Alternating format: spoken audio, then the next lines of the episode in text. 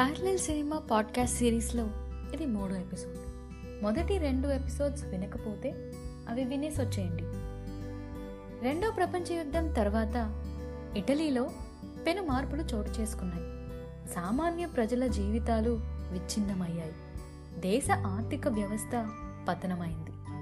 పేదరికం నిరుద్యోగం అణచివేత లాంటివి తీవ్రమైన సమస్యలుగా పరిగణించాయి.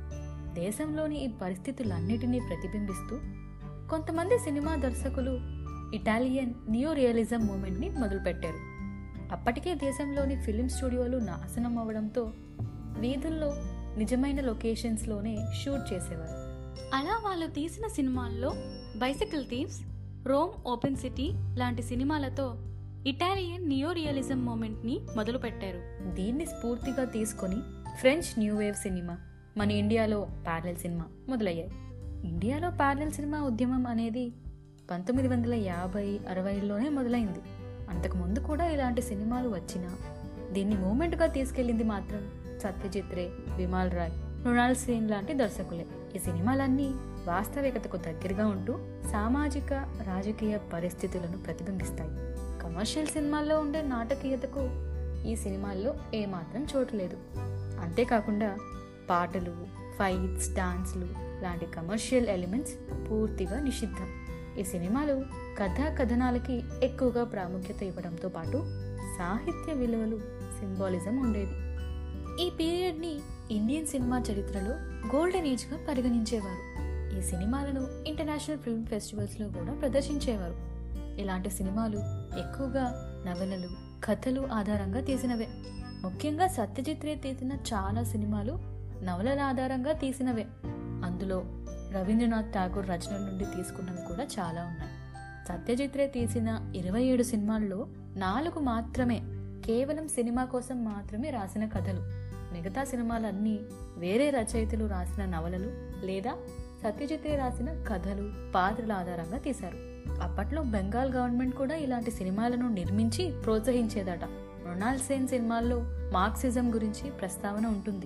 అయినప్పటికీ అప్పటి గవర్నమెంట్ పదాతిక్ లాంటి సినిమాలను కూడా తీసింది. ఇలాంటి విషయం ఈ తరంలో అసలు ఊహించగలమా? గవర్నమెంట్ సినిమాలని ప్రొడ్యూస్ చేయడం పక్కన పెడితే అసలు సెన్సార్ బోర్డ్ ఆర్టిస్ట్ భావాలను ఎంతవరకు అర్థం చేసుకొని ఇలాంటి సున్నితమైన అంశాలను అనుమతిస్తుంది? మనోభావాల పేరుతో కాంట్రవర్సీలు సృష్టించకుండా ఉండగలరా? ఆర్టిస్ట్ ఫ్రీడమ్ విషయంలో మనం నిజంగా రివర్స్ డైరెక్షన్లో ప్రోగ్రెస్ అవుతున్నామేమో అనిపిస్తుంటుంది. ఇలా కళకి పరిమితులను నిర్దేశిస్తే అది ఎవరికి నష్టం? తెలుగులో కూడా నైన్టీన్ ఎయిటీ త్రీలో ఆంధ్రప్రదేశ్ గవర్నమెంట్ టంగుటూరి ప్రకాశం పంతులు గారి జీవితం ఆధారంగా ఆంధ్రకేసరి అనే చిత్రాన్ని నిర్మించింది. అయితే ఈ సినిమాకి దర్శకత్వం వహించింది నటుడు విజయ్ చందర్. ఈ సినిమా విఫలం అవడంతో గవర్నమెంట్ మళ్ళీ అలాంటి ప్రయత్నాలు చేయలేదు.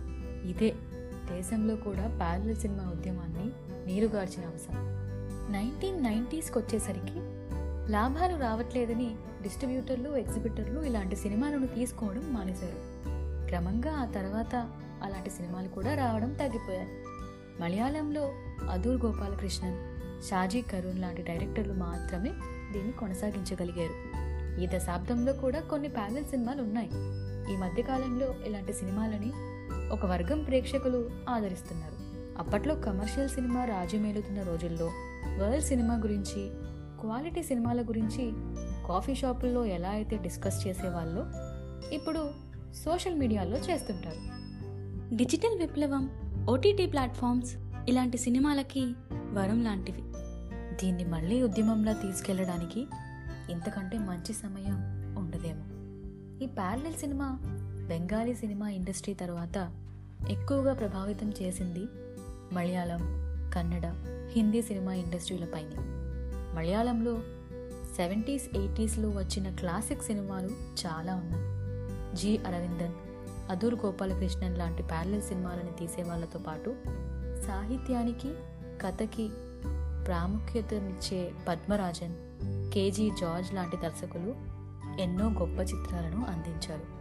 అలాగే కన్నడ సినిమాలు గిరీష్ కర్నాడ్ గిరీష్ కాసరవెల్లి లాంటి వాళ్ళు ఇలాంటి సినిమాలు తీసిన వాళ్ళలో ముఖ్యులు. అలాగే హిందీలో శామ్ బెన్గల్ గుల్జార్ లాంటి వాళ్ళు ప్రసిద్ధులు. మన తెలుగులో గౌతమ్ ఘోష్ మా భూమి కేఎన్టి శాస్త్రి గారి కమ్లీ తిలాదానం లాంటి కొన్ని సినిమాలు తీసిన అలాగే తమిళంలో జాన్ అబ్రహం బాలు మహేంద్ర లాంటి వాళ్ళు ప్యారలల్ సినిమాలు తీసిన మిగతా ఇండస్ట్రీల మాదిరిగా అది మూమెంట్లా మారలేదు. మన తెలుగులో బాపు కె. విశ్వనాథ్ లాంటి దర్శకుల సినిమాలని ప్యారలల్ సినిమాలుగా పరిగణించలేం. కానీ ప్యారలల్ సినిమాల్లో ఉండే సాహిత్య విలువలు వాస్తవికత లాంటి కొన్ని అంశాలు ఉండేవి. తమిళంలో అలాంటి దర్శకుల్లో మహేంద్రన్ భారతీరాజా మణిరత్నం వెట్రి మోడర్న్ లాంటి వాళ్ళు ప్రముఖులు. సత్యజిత్ రే ప్యారలల్ సినిమాకి ఆద్యుడు. ఆయన గురించి ప్రస్తావించకుండా ప్యారలల్ సినిమా గురించి మాట్లాడలేం ఆయన మీద నైన్టీన్ థర్టీస్ ఫార్టీస్లో వచ్చిన సినిమాల ప్రభావం చాలా ఎక్కువగా ఉండేది. అలాగే ఫిల్మ్ సొసైటీల్లో విదేశాలకు వెళ్ళినప్పుడు విదేశీ చిత్రాలను చూసేవారు. ఆయనను ప్రభావితం చేసిన సినిమాల్లో Sutherland this land is mine bicycle thieves ముఖ్యమైనవి. ఆయన తీసిన పథేర్ పాంచాలి భారతీయ సినిమా చరిత్రలో ఒక మైలురాయి.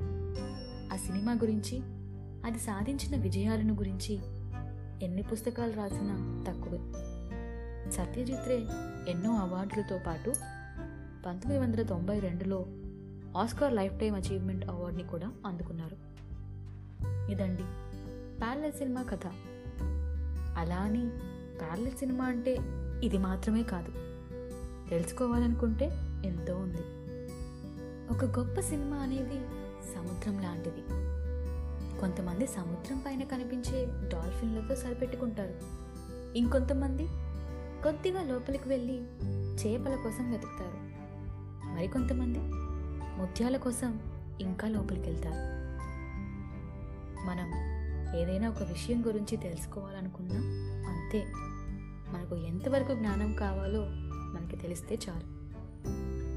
ప్యారల సినిమా గురించి కొంతమందికైనా తెలియాలని మంచి సినిమా అందరికీ అందాలని మా ఈ చిన్న ప్రయత్నం.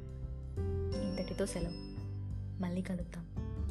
మీరు వింటున్నారు తెలుగులోకి. వెళ్ళి